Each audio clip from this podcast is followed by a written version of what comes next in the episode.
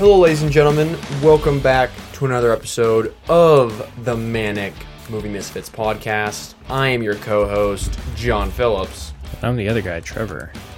That is Trever. I am. I have not been caught up on TJ's new introduction. Not saying his last name. Yeah. Been. I've been pushing past it like a true trooper. Gosh, TJ. Trooper. you have to push past it. Almost. Wait, what? What the hell? There we go.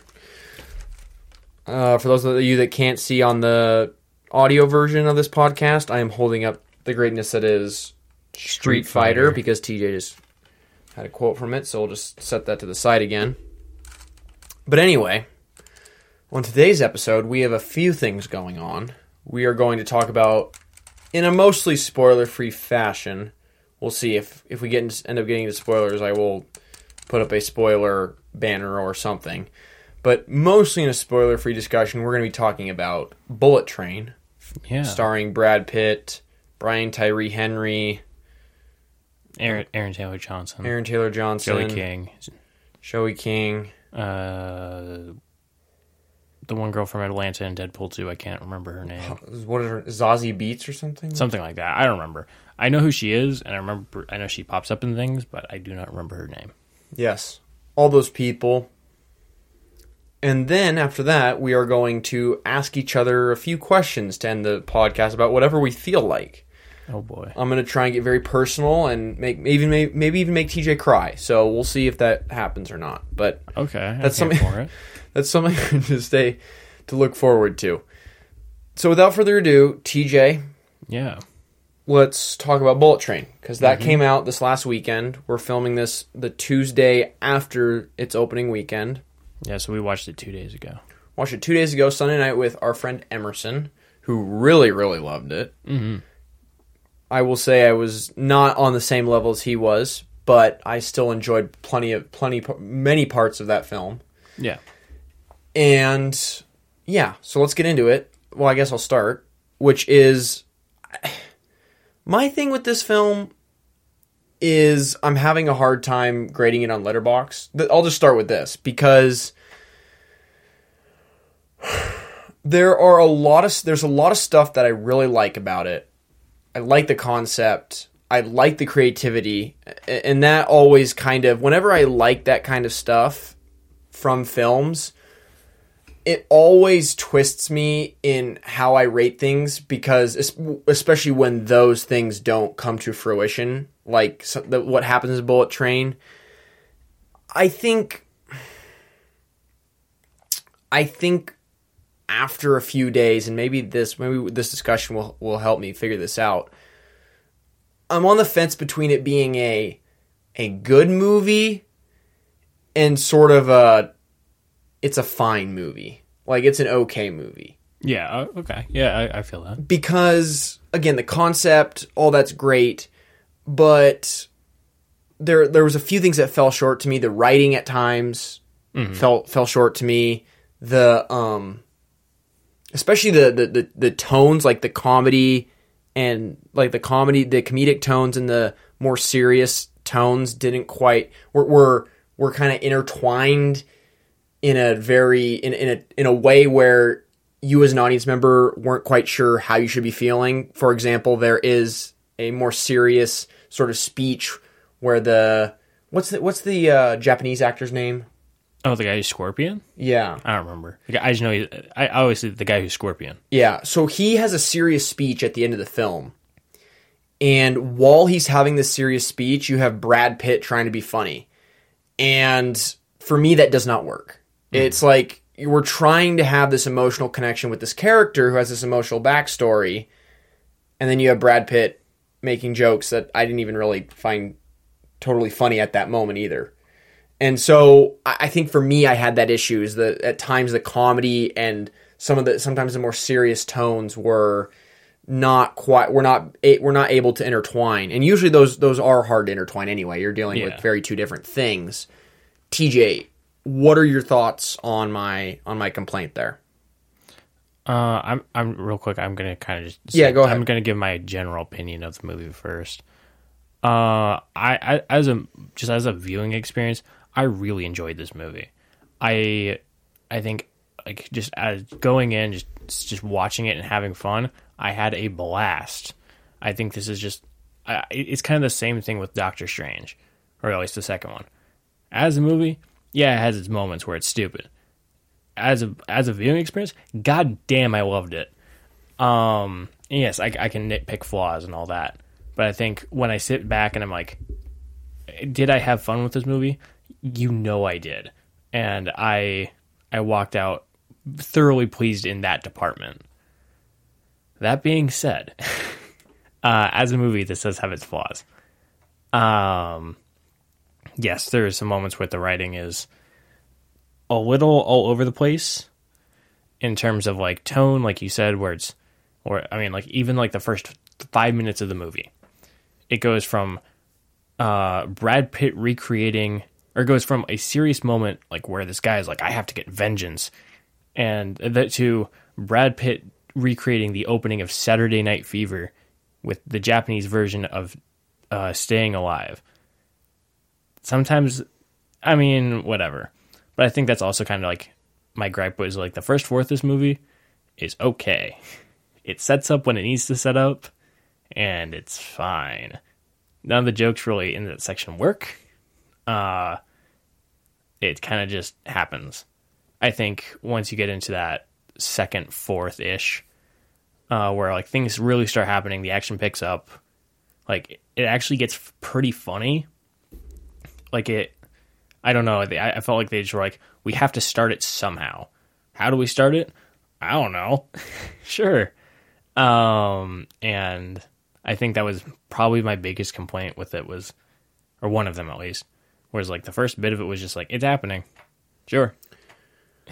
Yeah, I agree with that. And I want to clarify that I have nothing wrong. There's nothing wrong with the the serious tones. I oh, loved yeah. the serious tone. Like Yeah. in if you're looking at the serious moments in the film just individually, they're fantastic. Oh, I they're think awesome. and I think that backstory too, as you were, you were talking about TJ about the serious backstory, mm-hmm. that is wonderfully done. I, I, I mm-hmm. loved that whole bit how they how they intertwine that with what's going on in the train with Brad Pitt, Yeah. How these kind of characters come together and resolve that at the end. Yeah. I loved that. Yeah, there, there's some great moments of like how everything kind of all fits together in its own little, little cool little like puzzly way, and it's that part's super cool. That's one thing I loved.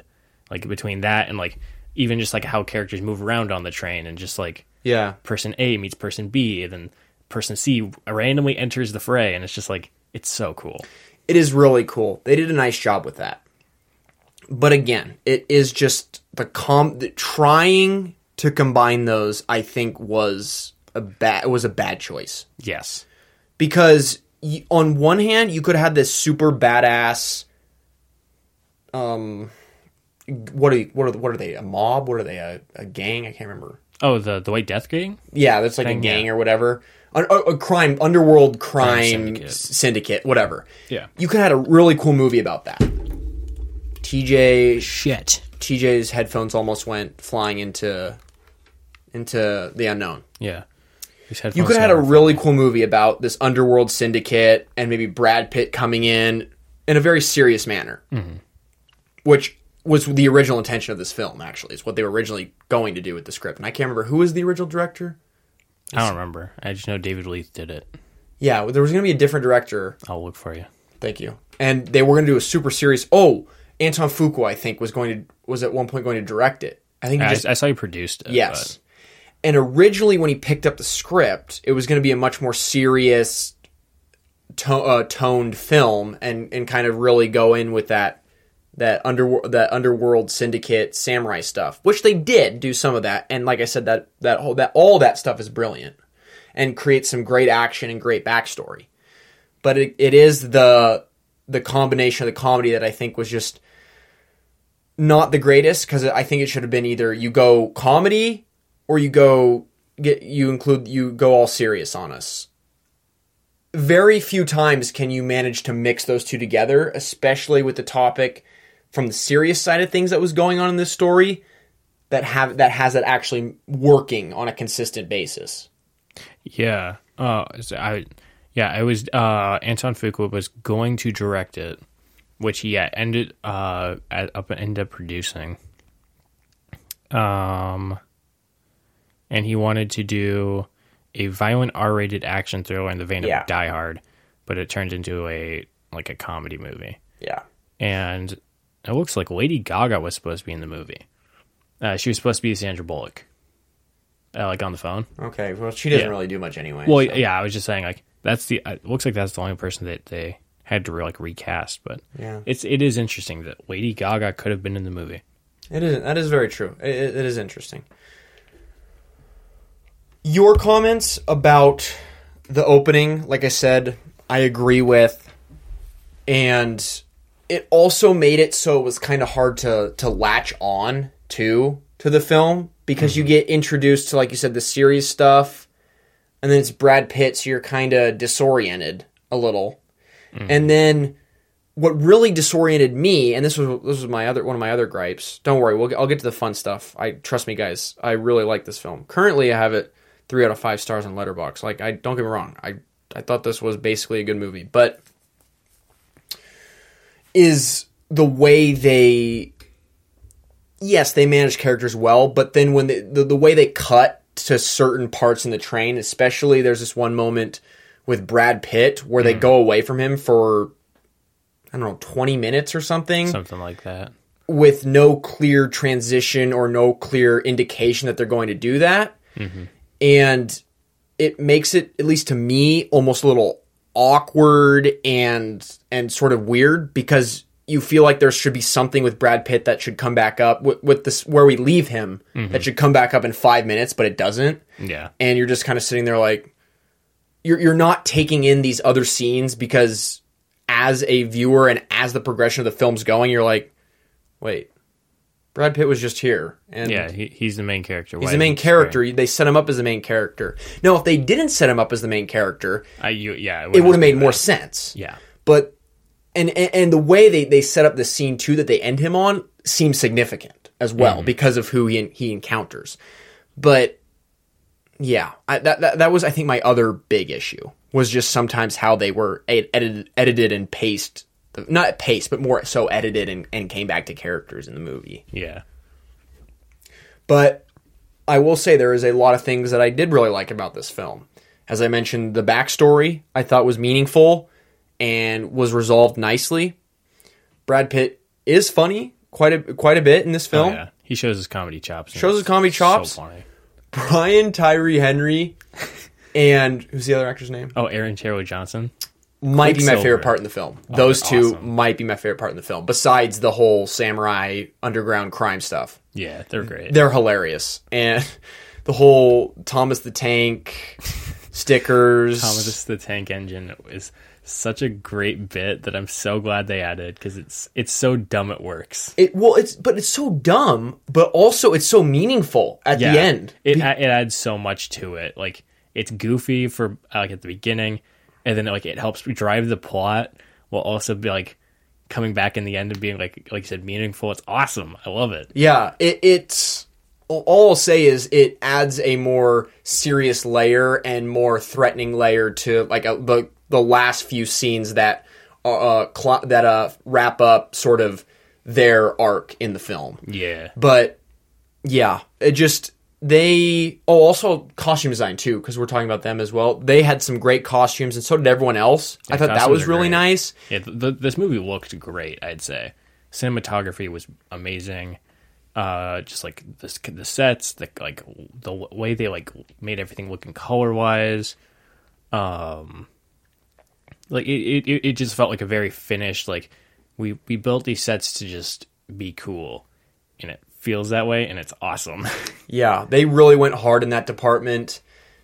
I, I loved the individuality of each cart yeah, and the different colors that provided. You had the one the one sort of it, that one cart based on that animated cartoon or whatever Oh, yeah. that was pink, purple, white. Yeah, and then you had some of the some of like darker, more neutral colors for that one cart with B- Bri- Brian Tyree Henry. Mm-hmm. That group was kind of like the darker blue seats and stuff like that. Yeah. and then you had the bar cart brown gr- and- brown and green and Yeah. yeah they did a nice job with that and and that, that that was really that was what i was really hyped about was The 'cause it- look of it. the look of it because you saw from the trailer i was really i was really excited to see all the different carts and Yeah, the look the- of everything. Yeah, in the bullet train and how they they used those for certain scenes or whatever. Mm-hmm. And that was really enjoyable.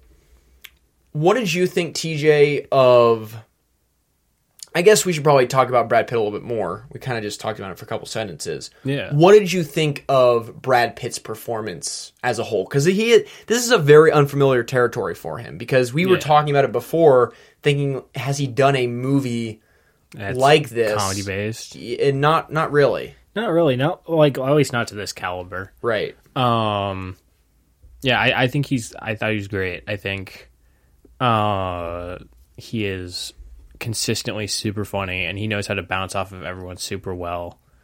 Um, I do think kind of. I think this is just kind of like the, the tone issue thing, but there are parts where like his comedy does not fit. yeah But that being said, when he delivers, try when he does deliver that comedy, it's still it still has like it keeps up the energy, and it's not bad. It just doesn't fit. Yeah, it, it- just doesn't fit. I, that is that is a good way to that is a good way to to describe that. Yeah, He definitely does hit, and it was refreshing to see him in this, and it was Yes. interesting to see him loosen up too because we kind of talked about this, and there's a lot of people. Th- th- I'm not alone thinking this. It seems like after his Oscar win, Mm-hmm. he's kind of he, he kind of has that that motivation and that realization of I'm hey, a, I'm just vibing. I'm just vibing, and Yeah. now I'm going to do what I want. I can loosen up because I won my Oscar. I'm not saying that's what he's actually thinking, but it definitely It feels like vibes that way. I, I feel like even like even I- even before like he won an Oscar, I feel like just like his character in Once Upon a Time in Hollywood is just chill. It's it's yeah, he goes harder, but like it's still to like to the same caliber of like he's kind of just vibing, and that's like what's kind of enjoyable about him is he's just he's he's really chill. He's I mean the last bit of his it, the last bit of the movie is him just stoned out of his mind, he just acts like a stoned person. It's fantastic. Um, but like I, I feel like yeah, in the last few years he's really mellowed out, which is really cool. Like I think he shows up in the Lost City, stuff like that, and like I, I feel like yeah, he's just kind of taken like a turn of like I'm gonna just do things. I don't really care. yeah, I'm just gonna have fun. yeah, and maybe maybe that is more of a product of the fact that, as he said in, to the press, that he is wrapping up his career. Yeah, But or it's a combination of the Oscar win. I don't know, but Yeah. that's that's what I've been kind of thinking. he's vibing. he he is vibing and I hope we get a few more of these. I would be down for another oh like one or two more of these Brad Pitt performances where it's just him chilling Just and goofing off. goofing off and not going full acting Brad Pitt on us and just really like Yeah, just chilling and having a fun time. And I think and I and I think it is that is what he was doing considering what we just talked about and the fact that he was teaming up with David Leitch who was a stuntman for the longest time and yeah. uh, has just has been a rising director and is kind of and has directed. He, he didn't he direct Deadpool two? He, uh, he's done Deadpool two, Atomic Blonde, Hobbs and Shaw, Bullet Train, and then he he co-directed uh, the first John Wick actually, but he's not credited with it. Yeah. Uh, Which I don't know how how does that do you know how that works? That I don't whole- know. Uh, I just know he that's like where he got started, like directing stuff. I don't know why they didn't credit him. I don't know. Yeah, I don't know how that stuff works, but Yeah. Um. Yeah, you can see you can see little traces of everything he's uh David's done through like in this like it, it all feels like it's coming together in its own little way, Mm-hmm. which is cool. Would you say TJ because you've seen all those films that he's that you I've seen all five. Yeah. Do you think this is the best movie? No. Okay, No, what do you think? God, of it? Oh, Deadpool two or what? Um. If we're counting John Wick, I'd say John Wick. Oh, jo- oh, okay, that's fair. Yeah. Yes, but solely just like n- stuff he has his name on. I'd I'd probably say, uh, Deadpool two. I think I personally, honestly, I probably enjoyed Bullet Train a little more. Uh, but I think, um, yeah, I'd say for me it's Deadpool two. Bullet Train and Atomic Blonde are kind of a toss up. Atomic Blonde has some really cool action. It, it takes itself se- pretty seriously, and sometimes that's like a really good thing. But the last bit of that movie is really weird Okay. because it. Okay, here's my Atomic Blonde rant. Okay. it's it'll be like a minute. This movie's really weird because it, it wants you to make you feel like the the twist at the end is super revolutionary, but they show it throughout the movie. Hmm. They're like, "Oh, th- this person's bad."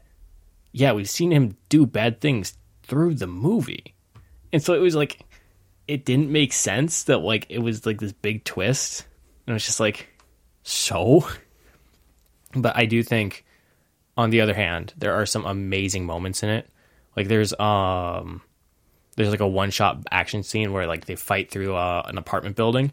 One of the best one shots I've ever seen. It's Wow. truly phenomenal. And the action and Charlize Theron great and it looks just it nails the 80s look. But there it's so it's it's kind of like the bullet train thing where it's writing occasionally takes a hit. And I th- I think it might be worse than Atomic Blonde in my opinion. Uh, Bullet Train. uh, I, think I think I like Bullet Train a little more honestly, and then wa- last but not least is Hobbs and Shaw, which I think is a, which I think is a safe last in my opinion. Oh, it's a safe last. Enjoyable, but a safe last for sure. Yeah, I think it is okay. I don't think it's anything but more. We're gonna wrap up our conversation here on, on Bullet Train, and I guess m- my final thoughts are: glad I saw it in the theater. Glad oh, I saw it with you and Emerson because I loved Emerson's Yeah, reaction. enthusiasm for it. It's I- so yeah. I this is a movie I'm definitely glad I saw in the theater. Yes. I wasn't as high on it as him, but like I said, I pretty much agree that it is. I, I classify this as a good movie, I think, more or less. I think for the next two years or however many years, I'll always be teetering with this film just because I think there's so many things that I just like, but then in totality, according to at least my my criteria set for myself, it's technically I don't think what you call is a, a good film, but then there's other things that kind of muddy that. Yeah, So it's for me, it's a I'm I'm conflicted still, but I'm glad I went. There's a lot of things I really liked. I am addicted to color palettes, as a lot of people know, and it definitely craved my hunger for that. So that was nice. Brad Pitt delivered, although sometimes was annoying. Like I said, for the my that that under that underworld that underworld crime organization backstory. I kind of got annoyed by him when he would when he was interjecting in that very emotional moment that really aided that that part of the plot. Mm-hmm. I will also say that this movie was smart in many regards as to how it handled deaths or how it situated characters to aid the story at the end, whether it was a, a reveal or a surprise that this that this character did this or survived this or whatever. When you Yeah. when you initially thought, oh wait, that person is not with us. But yeah, I, I really enjoyed all that. And go Brad Pitt. Yeah. Let's let him vibe. Let's let him vibe more. Oh my god, David Leitch has five movies he's like lined up. Atomic Blonde two, uh, one called The Fall Guy with uh, Ryan Gosling, Okay. one called Bang with Idris Elba, one one just called Kung Fu, and then a this is one I don't you're not gonna like. Oh, no. a remake of Enter the Dragon. Yeah, but um, yeah, you, you, it's safe to say he's in high demand. Interesting. Huh. Well, that's an interesting note to end, end to go into break. Going to our first break. Yeah. Well, but I mean, at the same time, he does he he he does like a movie every two years. I'd say. Yeah. So I'd say 14, 17, 8, 16, 18. Yeah, about every two years. Hmm. 19. Yeah, okay. Well, we're not going to have that conversation now, but hopefully me asking you questions and you asking me questions will make me feel better after finding that out. All right, guys, we are back from break. TJ's head is spinning, Yes. and we're going to ask each other a few questions to end Oh, this boy. episode. Now, TJ, Mm-hmm. my I'll, I'll start. Okay. My first question to you is this is a super basic one. Okay. What is your we're, we're talked about Bullet Train. Mm-hmm. So TJ, what is your favorite action movie? Action movie? Oh God. Um, probably Mad Max Fury Road. Okay, why? Uh, because it looks amazing, and I, I think it's nonstop action that it is actually done well. Um, I, like I said, it looks truly amazing when it comes down to cars and costumes and just the way they sh- all the cinematography and uh, like sets and all that. Um, and it just looks ten out of ten, and um, I like that the movie starts out with most movies' final battle, and then it just keeps going at relentless pace for two hours. It's an adrenaline rush I like. Okay. Are you excited for the is it a prequel that's coming up? Furiosa? Yeah. Yes. Uh, I'm excited for their, that. Then they have uh, the other Mad Max movie coming. They have two. Yeah, they have uh, Furiosa, which is the one about uh, Charlie Theron's character in um, Fury Road. And that one has uh, Chris Hemsworth, uh, Anya Taylor Joy. I think the guy who's Dr. Manhattan in the uh, Watchmen series. I think it's him. Don't quote me on that, though. And then they have another Tom Hardy one coming. I think it's just called The Wasteland at the moment. Yeah, I am completely I have no knowledge of those films. I haven't seen any of them, so I have Oh, to yeah. I have to do that. I'm going to first watch the Mel Gibson ones. Yeah, uh, we have to watch Fury Road at Emerson's. Okay. It, it it's awesome. Wait, is it rated R? It is, but that it's not. It is, uh, in in retrospect, it is honestly not that bad. It, it's it is a PG thirteen movie, but there are like a few moments where it dips into R, and it's like woo, but it's honestly not that bad. Okay. Like I I watched it and I was like, I could see why this is R, but in grand scheme of things, it, it's practically a PG thirteen movie. Okay, that'll be interesting. Knowing Emerson's family. We'll cut this out. But anyway, Yeah, uh, yes, good good pick. I've heard it's great. it's fantastic. I've heard people got outraged that it that Spotlight won for Best Picture over it, but I'll have to see for myself. All right, TJ, Yes. ask me a question. Um. Uh. I, I know what you should ask me, John. Why do you need help? That that is a question that I can't even answer, but I could go on for ages about if I wanted to. You know what I'm saying? Yeah. Um. Or you could ask me, John. What what what what what's the worst uh season of Star Wars: The Clone Wars? Gosh, that is. I have to go for my go to my computer for that. I think. Here's what I'll say. I think season one is not as bad as people say it is. Season one's honestly pretty decent. But I a- think. a, lot of people give it hate, especially after the later seasons came out or were are available because those are great seasons. But Mm-hmm. season one of Clone Wars actually has a top five episode for me, which is the one where has it? What's the guy's name? Plo Koon, I think, goes to or not Plo Koon. Who's the guy with the The green guy, yes, Kit Fisto. Right? Kit Fisto and his apprentice go to Grievous's lair. Oh yeah, that episode hits. That's a great episode. That is a top five episode for me, and that's That is season one, one. That is one uh, everyone likes, regardless of Oh, yeah? what what se- if you like season one. That is a well loved episode. okay. Um, I remember that. I think there was an ep or a level in the uh, like a Star Wars Clone Wars game, Oh yeah. and I adored that level. I played it fifty billion times probably. Uh, but yeah, that that one's great. I'm gonna see what it has on IMDb, but uh, as I look at which season is the worst, I don't know. I think I I will also say that there was hmm, there wasn't. It might be it might be hmm two or three maybe like Because I remember all the later seasons were just flat out good. Yeah, I, I think three is the season where everyone says the show gets good. Hmm.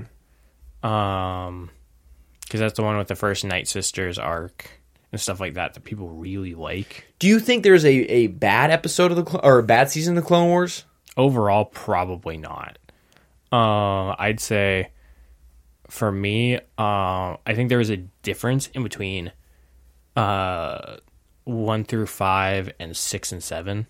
Like, there's a, there, I think there's a true difference between those seasons because one through five, it feels it has that it has that familiar feel every season. It's three episode arcs. Um, it's it's it's fun. It's all over the place. It that's that's its appeal. Mm-hmm. You get into season six and seven, and it's a lot more like it almost feels kind of like a movie, where it's like, hey, we have these arcs, but they truly ba- like bounce off of each other. Like this leads into this and this.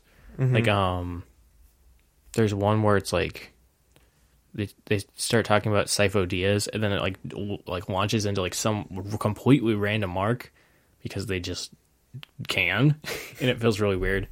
They also replaced like half the voice actors for that season. Like I think Tim Curry is Palpatine that season. Really? Yeah, it's really bizarre. Like they recast like a bunch of people. Huh. That being said, yeah, I think for me it might be like it might be season six. I actually no, I don't even know. Probably one or two. Yeah. I can't even remember what's into.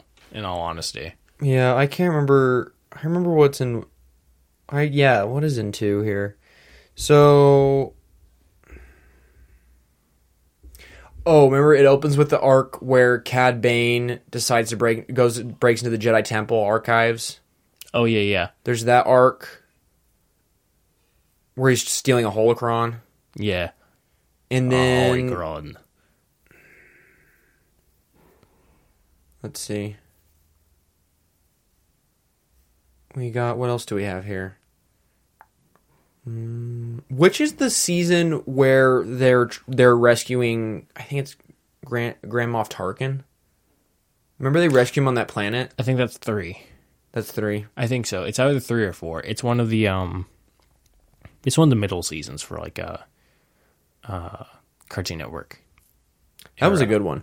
Oh no, dude! Season two has the the arc where Obi Wan goes to Mandalore and first encounters It has that arc. Oh my god, first encounters the Death Watch, that's a lot earlier than I remember that.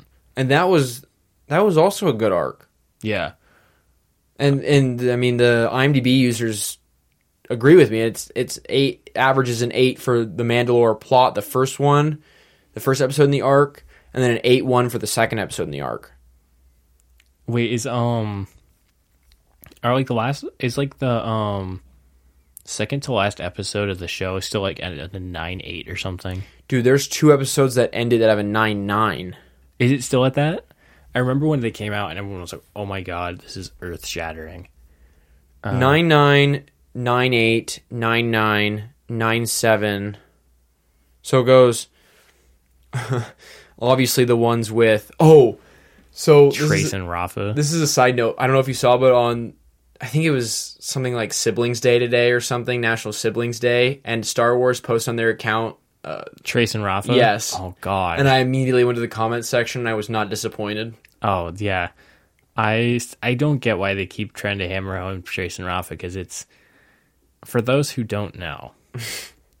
uh, in the last season of Clone Wars, which came out 2020, uh, there's an arc where Ahsoka meets up with these two smugglers named Trace and Rafa. They're sisters. The greatest smugglers in the galaxy, clearly. Oh my god! It they, it is the most inf- one of the most infuriating arcs of the show. It's it, forget the content in those episodes, but it makes it, it totally kills the whole momentum Of the season, of the season. Fortunately, it recovers because the last the last the last four are amazing. are amazing, but still, I mean, it, it, it still kills the momentum somewhat it because because the first arc is great. The last arc yes, is phenomenal. because we get we get introduced to the Bad Batch. yeah, that's a fun arc. uh, then we get this middle arc where there's one episode where literally nothing happens. It starts where it ends and nothing is accomplished.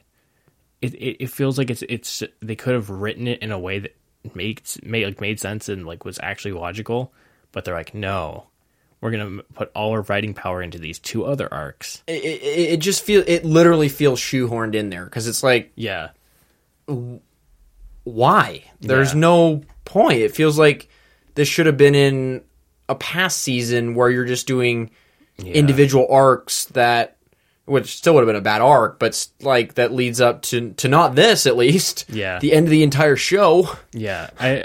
It's weird that they picked that one and not one that like people really wanted. Like I know there's like a Boba Fett one that everyone really wanted, Wow. and like there's a few of those like that where it's like they pitched this idea and everyone adores the idea of it.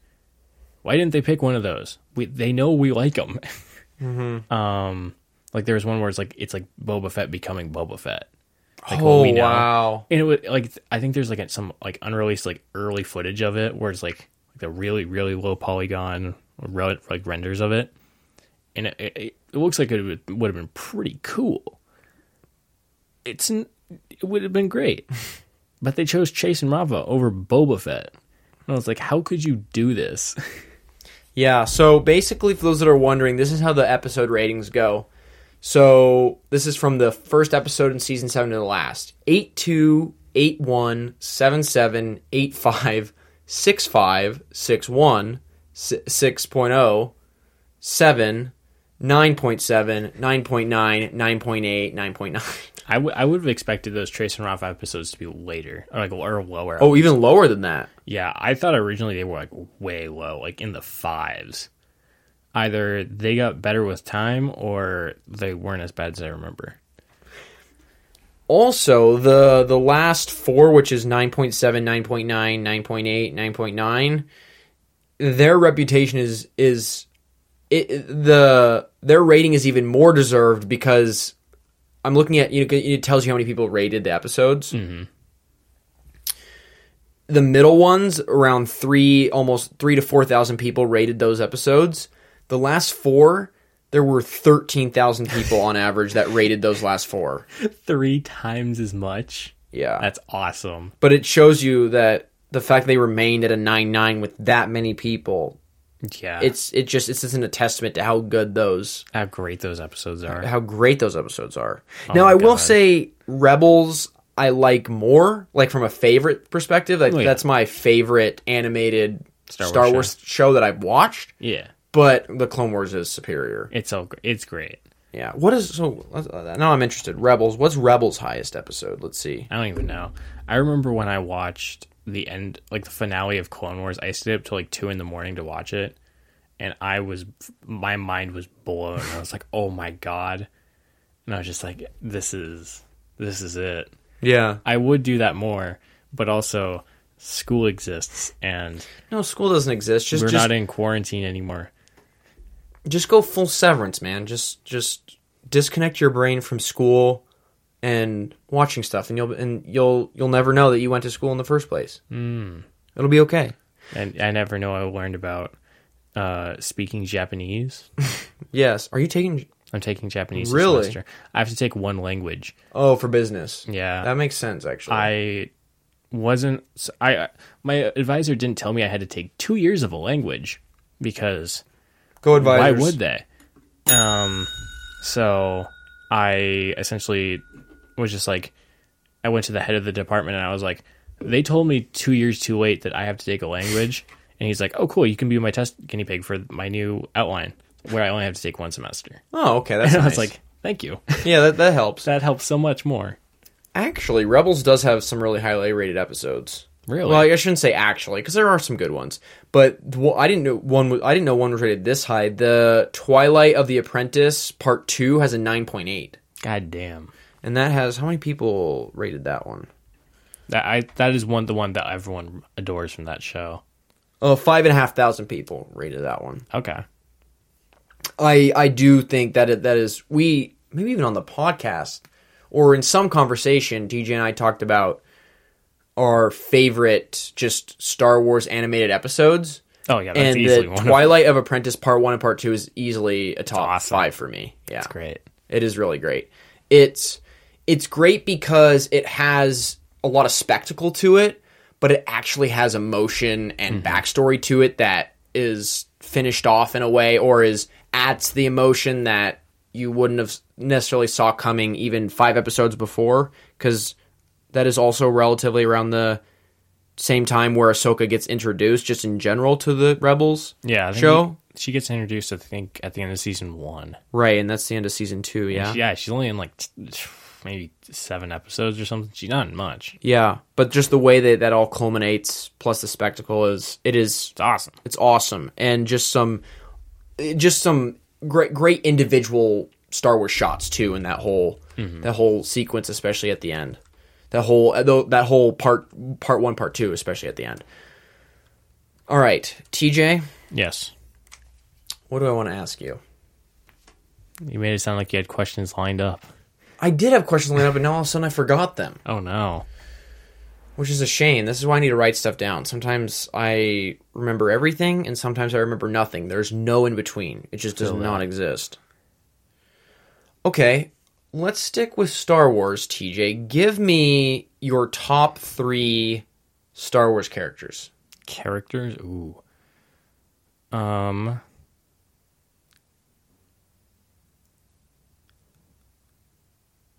Okay, I, I'll start with my two that I just know. You know for sure. Yeah.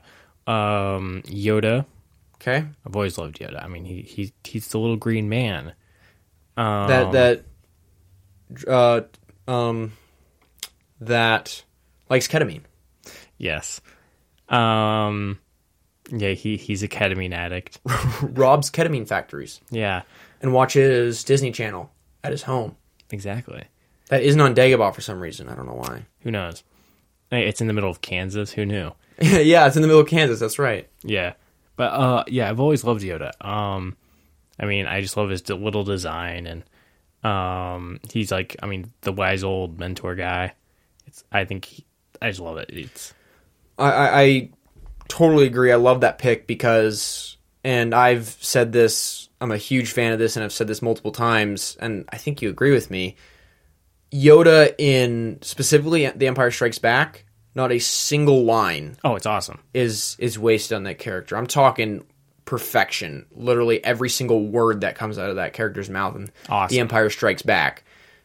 And and again, it went to the point where literally George Lucas was like, "Hey, can we get Frank Oz a Oscar nom?" Which I would have been down with. Oh, yeah, I- he, he definitely cool. deserved it. I mean, the way Yeah, he he literally is he is almost the unknown sort of godfather to Yoda considering Yeah. people don't really I mean they talk about him but I feel like they don't talk about him enough considering he literally puppeteered and Yeah. voiced that character he he's the mind behind the the character. mind behind Mm-hmm. the character and basically I would say would you agree that's Yoda's best performance is Empire Strikes Back Yes. yeah yeah Um, so for that to happen shout out Frank Oz yeah. I think there's a weird dissonance between prequel Yoda and original Yoda. yeah Uh, obviously, original Yoda is better. Um, I love wisdom Yoda, and not let's talk about war Yoda. Right. Uh, not saying that that Yoda's bad. There are some moments in Clone Wars that I love with Yoda. Like uh, that is one thing from season six I actually like, is where he kind of goes off on his own little spiritual guide like quest. I think that's a great arc. It's one of my favorites of the show. Um, that being said, Yoda in the movies, like the prequel movies, is really weird because he's like, he just talks about war and how everything's just at war, and I'm just like, you don't seem like the same character. Yeah. Um, And they only they they only used a puppet for the first one, right? They went to CGI the last two movies, I believe. oh, for uh, the For the prequels. yeah. Um, I think that's what happened cuz I let me look cuz I think I think so. Yeah, he looks he looks pretty CGI esque in uh, Attack. I think. I remember I remember he definitely is a puppet in Phantom. I remember several scenes where I was yeah, that he's a puppet. Yeah, that seems right. Let me see. Yeah, I think. Um, I'm hoping Frank Oz is Oh, well, but Frank Oz voiced him, so he's going to show up anyway in the other two, but yeah, I, he, I think he voiced for all of them. Yeah. So Um, I, I- I'll I'll yeah. look it up. I guess. Uh, my number two is Lando Calrissian. Um, he's not in the movies for that much. I, I, I, I kind of always forget, but I think in the time he is on screen, I think he's absolutely charming. One of the more, I would say, one of the most interesting characters, just in general Yeah. in Star Wars. Yeah, I think whether it's Billy Dee Williams in uh, Empire or Return of the Jedi, or it's Donald Glover in Solo, I think they're always charming. They have amazing outfits. He's just funny, and he like he know he's always a presence on screen that's always super fun to watch. Um, and I love his like his little roles in the movie where it's either blowing up the second Death Star or um being kind of like the weird like uh like traitor esque but also not a traitor character. And it, it he's just fun. I love him. Um Great, great clothing choices too. yes i, I mentioned that costumes absolutely amazing My man knows how to dress. yeah i love his blue costume from uh uh empire strikes back truly oh, One of my all timers, and I'm curious since you you you have him in your top three, where you rank just kind of a lot of his his his costumes in the show. I think my favorite's got to be the one in Solo, the yellow. The old one's pretty good yeah Is that is that your favorite, or do you think Empire still? empire's still my favorite but i think that's a close second yeah, And yes, I know that his costume gets goofy in um Return of the Jedi and that his badge changes every shot for like a whole scene. does it really?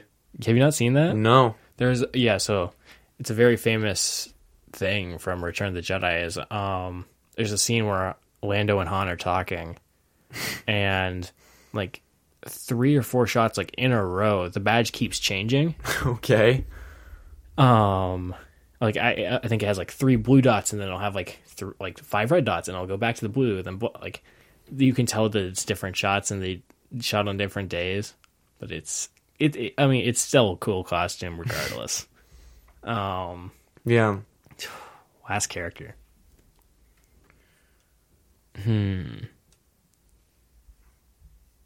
You know you want to choose Babu Frick. Fr- was it Frick? Freak? Oh God, Babu Frick. Babu Frick, that's right. That's who you want to choose. I think I'm down to two. Wait, you mean Down oh, to oh, 2 you're saying- characters in my yeah, mind. Yeah, I'll just say both. Okay. Uh, Ahsoka and Darth Maul. Oh, yeah, that's a tough one. Yeah, I I love both of these characters. I think Ahsoka, uh, I think is one. I think I think is one of the best uses of character arcs I've seen in a show. Just regardless, um, from being like the peppy kind of side character to being like a truly amazing like main character at the end, and then like her additions in like Rebels and uh the Mandalorian. I almost said Obi Wan Kenobi, and I was like, she's not in that show. She's getting her own show though. Her own live getting action. her own show, yeah. And hopefully Lando gets his own show. Who knows what's happening with that show at this point? Even. Yeah, it was very. Kathleen Kennedy was very vague, where she's like, "Yeah, so we've talked to him, and we're both both sides are down to do it." Yeah, and then that's yeah. all. yeah, it, it, it was kind of like the blade of Star Wars, where it was like, it's happening. Do we know what it is? No. Yeah, It's is it a movie? Is it a show? Is it actually happening? Sure. it would be. It could definitely follow in the same vein as Andor as being different and one of the best shows just on Disney Plus. yeah. I, I'm, I'm Well, ex- we don't know that for Andor yet, but it's it's looking that way. yeah, I'm very excited for that. Yeah, But- they didn't actually use the volume, so can we get an applause for that, please? Hold on, hold on, hold on. Hey, Nothing wrong with the volume, but I'm kind of sick of it. at least it looks better than episode three of Obi Wan. Fair, fair point. Fair point. At least they can make it look the show look good. Yeah. eh, okay. I don't mean to take away from your question here, TJ, but I'll just I'll Yeah. just say this real quickly. There are parts when the volume looks fantastic, and then there are times where they overuse it and it starts to not look great. Yeah, I don't. I think it's fine. I I, I think it when it, it's better than going out into a field, but um, What? Yes, yes, that's true. Yeah. But but I would Yeah. choose and the way they did where they did the actually on location shooting than the volume. yeah, I, I, I think a mix of both is efficient because I think I think they did it right with like the Batman, where it's like they used Yeah. they used it for some scenes and it uh you couldn't tell a difference. yeah it will it you it it has its place. And, and like how they did with um, Mando too. Like you could never really tell that whether Yeah. they were in the volume. It looks pretty co- like r- consistently good, like nice throughout. That's one thing that I'm trying to figure out how how it looks so good in the Mandalorian, but then there's moments in Obi Wan where they use the volume and it doesn't look as good. I don't know. Do you know what I'm talking about though? Yeah, the the volume. I, I don't get it. I think it, it was just the production value of Obi Wan felt a lot different than like Yeah. Mando. Mando felt like a lot more polished. Where Obi Wan was like they didn't know how to like like color the lightsabers correctly, so that like it like destroyed everyone's faces with color, and like it looked like they were fighting sometimes in like a rock mine or something where they. it was bizarre. Yeah. I yeah. Um. But anyway, back to your thing, TJ. Yes, uh, Ahsoka and Maul. Um, yes, I think Ahsoka is fantastic. Um, and I love that she's kind of like the true underlying like main character of like Clone Wars. Love seeing her grow through it. Um, great action sequences. I mean, the list goes on. She's fantastic.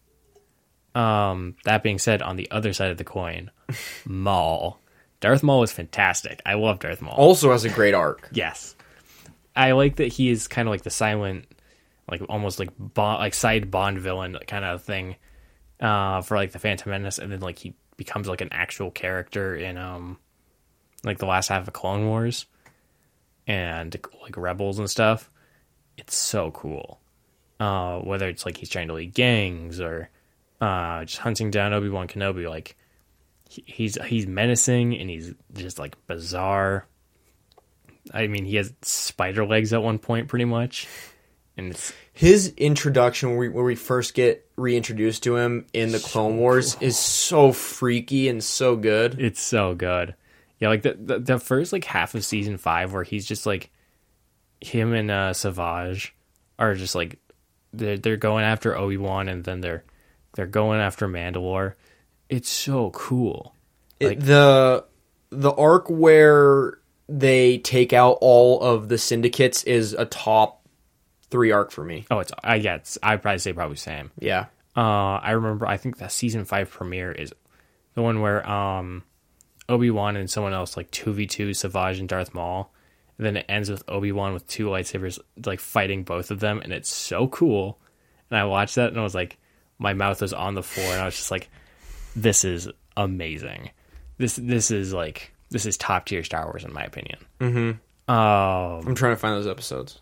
Hey, I think the first one is uh the one I was just talking about was like it's called like Reveal. It's like the first episode, I think. Of five? A five. Yeah, you're right. Revival, yeah. Revival, that's what it is. I was gonna say it's something like that. Mm-hmm. Uh great episode. Eight eight point eight Yeah. on IMDb. Great action. Not much in the terms of story, it's mostly just Darth Maul wants to kill Obi Wan. Whatever. But like uh, as a set piece, god damn it looks amazing. Also, this is a random shout out, but shout out Gungi. I just saw him on one of the thumbnails for one of the episodes, but he's coming back in Bad Batch, so Yeah. Oh, Gungi survived Order 66, and that, if I do say so myself, deserves another applause. Yes. I mean, if anyone can survive the Order 66, they're basically a legend already. So anyway, that was Yeah. random, but Gun- Gungi, quick Gungi shout out. Go Gungi. um, yeah, I, and then, oh god, what's the guy who does um, Darth Maul's voice in Clone Wars and Rebels? Oh yeah. That guy's a legend.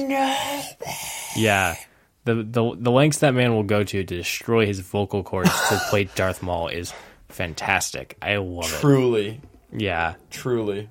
um, You know what, and he enjoys it too.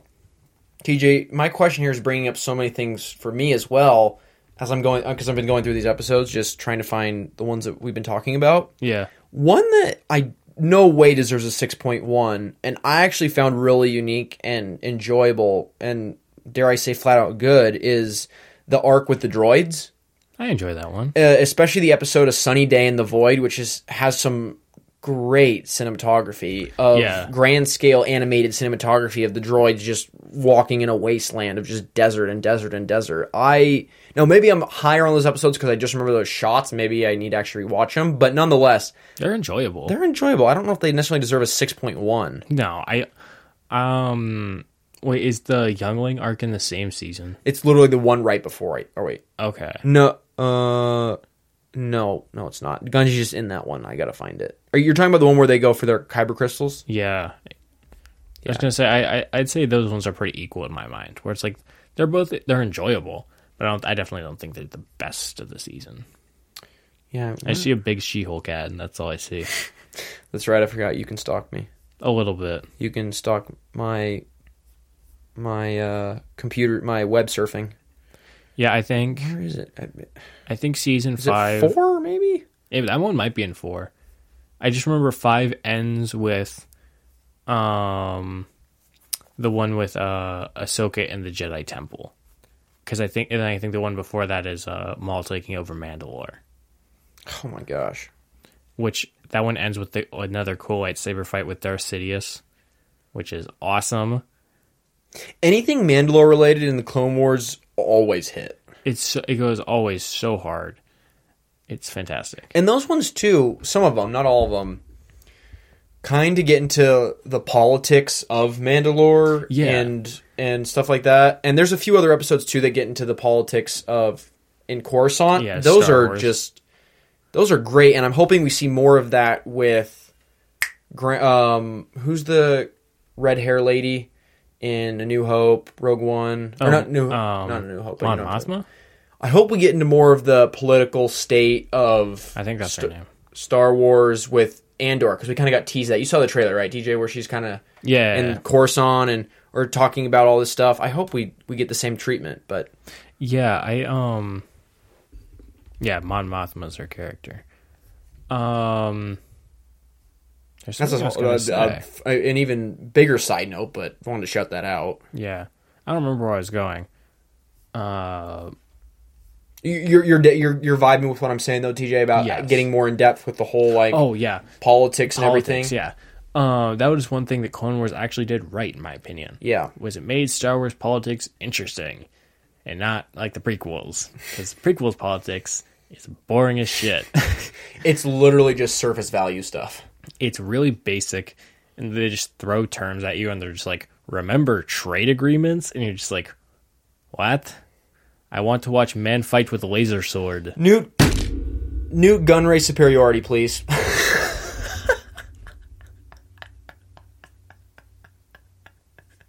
Did you like that violence? no Why not? Did I hurt your ears? no Oh, it- it's just a little surprising, is all. yeah Just slightly surprising. Yeah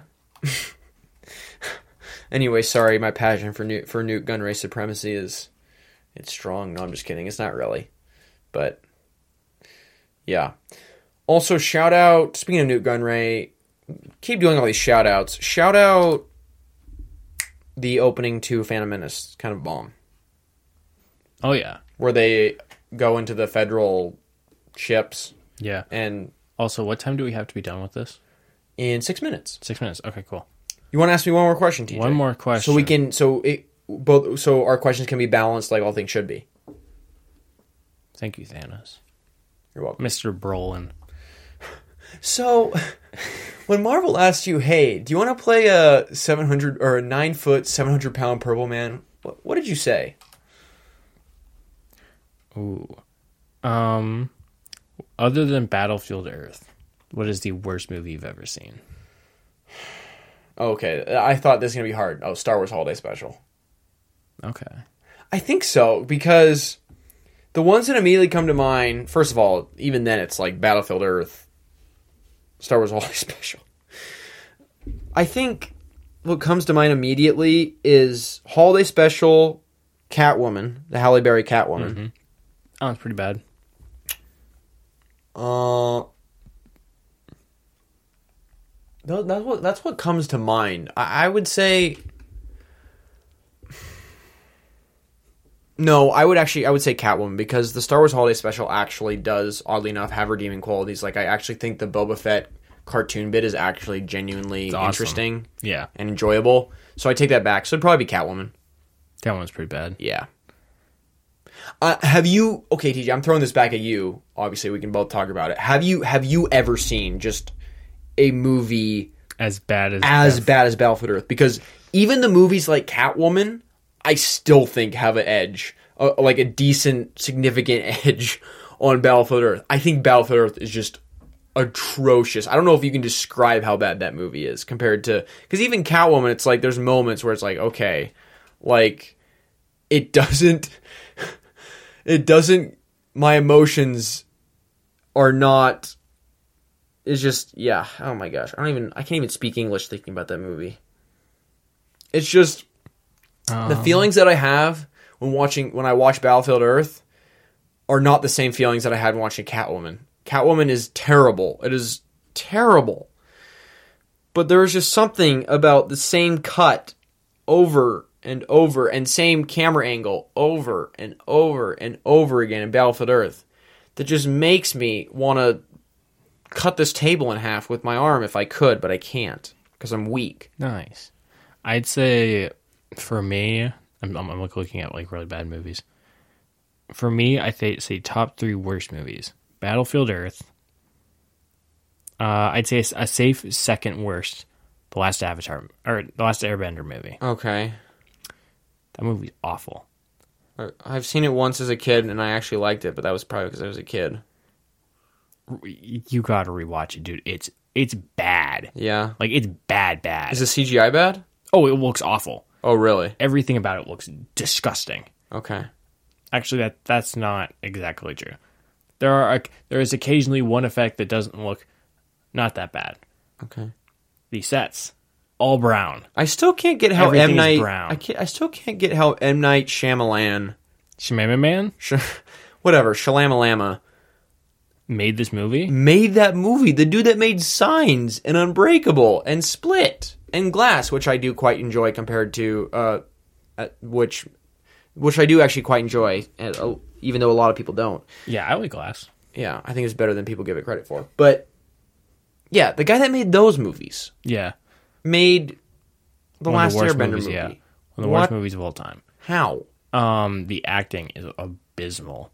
Um, it, it it's just like it. It's I'd say it's pretty bad. And like the feeling of like Battlefield Earth, where it's just like you're watching it, and you're like, this can't have more than like 30 minutes, and it's like has like another hour, and you're just like, God damn it. Um, partially because it tries to cover one whole season's worth of stuff in an hour and 45 minutes. And they can't even say Aang right. They say ong. they can't say like half the things from the movie or from like the show right. It's pr- it's real like it, watch the show again like if you want to like get a true Yeah. viewing of the last Avatar movie. Watch the last Avatar show. Like just take it in how great that show is. Then watch the movie. You'll want to blow your brains out. It's it's it's really bad. If I th- if I think if I watched the uh the I if I hadn't watched the show and I just watched the movie, probably wouldn't think it's that bad. But I think as a fan of Avatar, like a like a new fan of that show, I it's one of those things where it's like you watch it and you're just like Jesus. Um, I watched it with Emerson and he he he was ready to jump out the window. Uh, on that terrible, depressing, destroying, emotionally compromising. Oh, and I know the I know the the other top three worst movie, Zoolander two. Okay, I can't. That doesn't destroy me because I haven't seen it, but it probably will if I watch it. It's really bad, like really bad. I'm gonna go try and erase my memory, maybe do some cells interlinked action, and I'll get. We'll catch you on the next episode of the Manic Movie Misfits podcast. TJ, is there anything else you want to tell the lovely viewers No, across I'm the good. world? Okay, I'm gonna go claps. You do that. Peace. I'll be here. Adios.